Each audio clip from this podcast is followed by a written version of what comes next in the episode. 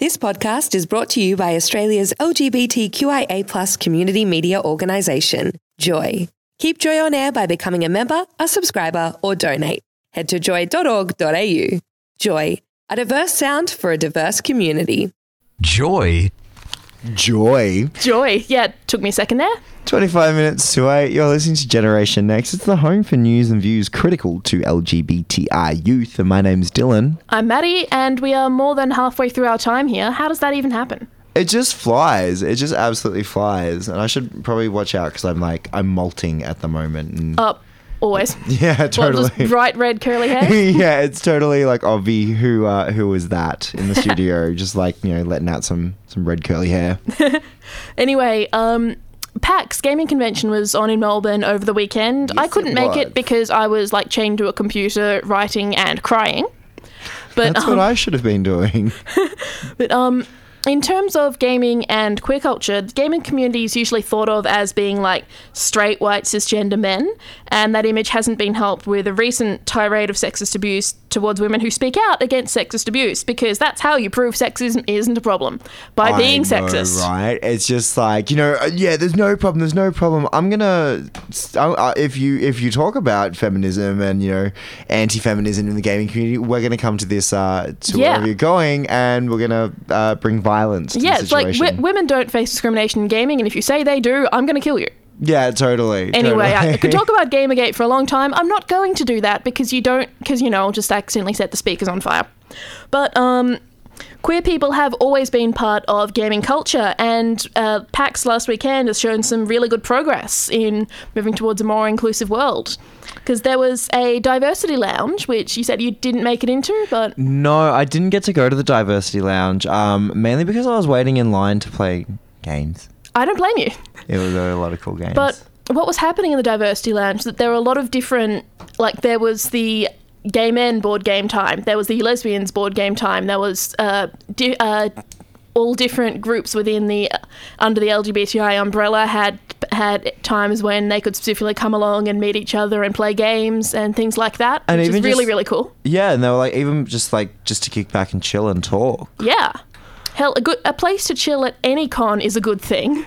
what I did notice, like when I was at in the convention and walking around, is um more so like and you see it a lot at like Comic Con, like kind of the gender bending Yeah. cosplay, but it was like a prominent feature at PAX. So many people were gender bending cosplaying, and I was like, that Yeah. is awesome. I think there was actually a gender bending cosplay competition in the diversity lounge. oh true. Yeah. Well, I saw one really, really buff bearded Misty from Pokemon. Awesome. And I was like, yeah. I think last time I cosplayed, I was a 12 year old boy. So, yeah, any other Gravity Falls fans out there? Oh, yeah. Can you believe the last episode? Anyway, I. What do you mean I'm part of the fandom for a Disney cartoon?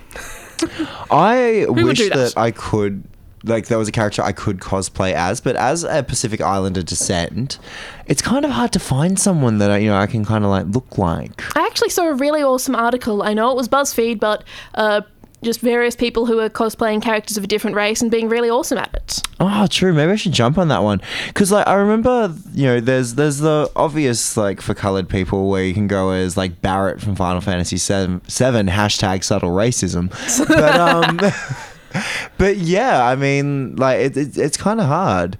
I did see some really cool um, Lara Crofts, and, and one like a lot of them they were dressed like you know the the first gen console Lara Croft in the the short hot pants and Yeah.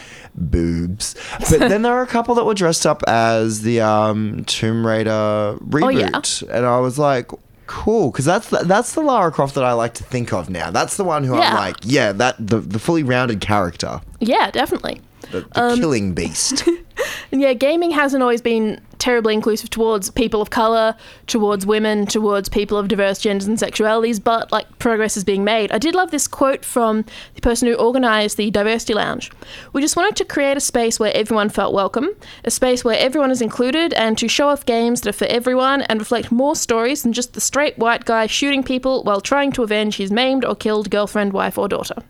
Because that's such a common narrative for games. Totally. I mean, uh, one game that I'd really, really love to highlight. It wasn't there at PAX, obviously, because it was from two years ago and it was only remastered this year. But The Last of Us, and I know I talk about The Last of Us quite a bit, but uh, you know, it, it follows a similar narrative of you know the white guy shooting zombies and people uh, while trying to avenge his slain daughter.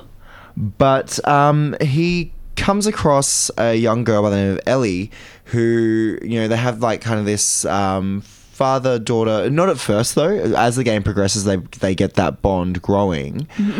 But um, there's hints toward, or in the DLC at least, uh, it, it's uh, confirmed that Ellie is a lesbian. The the fourteen year year old ward of his, Awesome. um, is is in fact a lesbian, and and the way that they the narrative shows that she is same sex attracted, and that you know she has had a contentious period with her girlfriend. It's done. In the most beautiful way that you don't question it at all. You don't go, okay, cool. Here's the token queer character. All right, cool. Yeah, rainbow flags for all. It was just And also, here- token queer character tends to die. yeah. Well, look, one of them, nothing. Um, spoilers. Um, but look, the way that it is that it was set up was just the these are two young people who are in love. They've got a they've got a rocky period. They are, and then they um, have to work. They, they they work through it, and it, it's just done so magnificently. Yeah. Um, yeah, and I think that, that that style of narrative, I'm hoping, becomes a prominent feature. I mean, the way that the storyline is delivered, I hope that a lot of other games out there use that as a benchmark.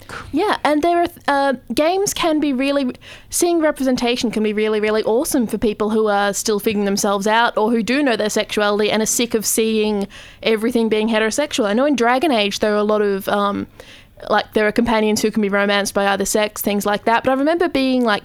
12 years old, playing The Sims 1, finding there was a household with two female roommates, making them hook up every time, and then being like, oh, let's not save that in case anyone sees.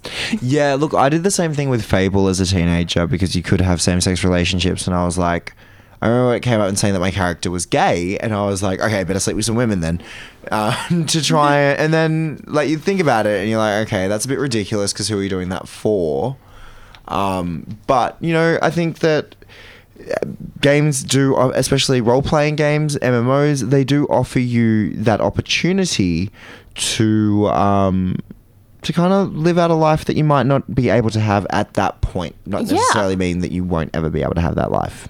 Although, you know, if that life involves being Lara Croft, Um, look, I am. I'm a confirmed same-sex attracted person, but if Lara Croft the reboot, if uh, I came across, or even someone dressed up like Lara Croft from the reboot, I tell you what, I would be very sexually confused. don't blame you. yeah, some of the panels that they had at PAX um, queering video games, LGBT representation, and why it matters. Um, Everyone Games, creating inclusive gaming communities, which was done by the Melbourne Gamers Group. Yay! I love those guys. Me and too. Girls. Um, there's the panel on women in games, and a wonderful panel about fake gamers. I'm doing some finger quotes here. yeah, I, remember I saw them. I've walked into a like games workshop and gotten the filthiest looks from dudes with literal neckbeards and fedoras. And I'm one, I've probably been playing tabletop RPGs longer than you've been alive. Two, even if I hadn't, I'm still allowed to be here. Totally. And also, just because you're not decked out in, I guess, uh, traditional garb or, or something that, you know, uh, ties you into that series doesn't mean that you're not into that game. Like, Yeah. It's like I don't, I don't do console gaming, but like I said, tabletop RPGs have been my thing since I was six years old. So, you know, if Totally. you want to judge me for not knowing anything about the latest consoles, deal with it. But I can pathfinder you under the table. I think that that's just a massive insecurity on their own behalf. It's like this is something that I know everything on. This is something that I have, you know, this is everything that I know. I may have been bullied and harassed, but now I'm going to return that by looking down at somebody else. And that Yeah. that kind of ethos is just deplorable. One awesome thing I've heard is the theory that the guys who are like that, who are really super defensive about fake geek girls and things like that, they've always had the idea that, oh, girls don't like me because I'm a nerd or because I have these interests. And then they find out girls have these interests too.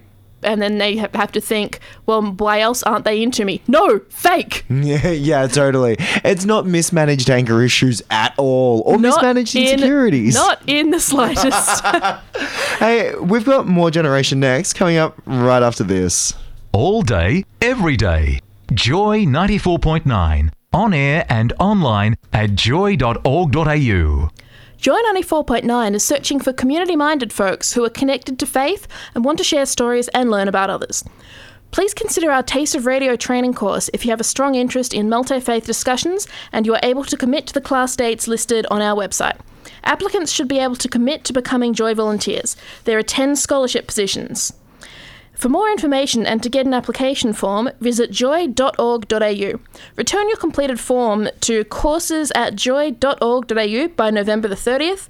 Joy 94.9 thanks the Multi- uh, Victorian Multicultural Commission for their generous efforts in funding this community project. Thanks for listening to another Joy podcast brought to you by Australia's LGBTQIA plus community media organisation, Joy. Help keep Joy on air. Head to joy.org.au.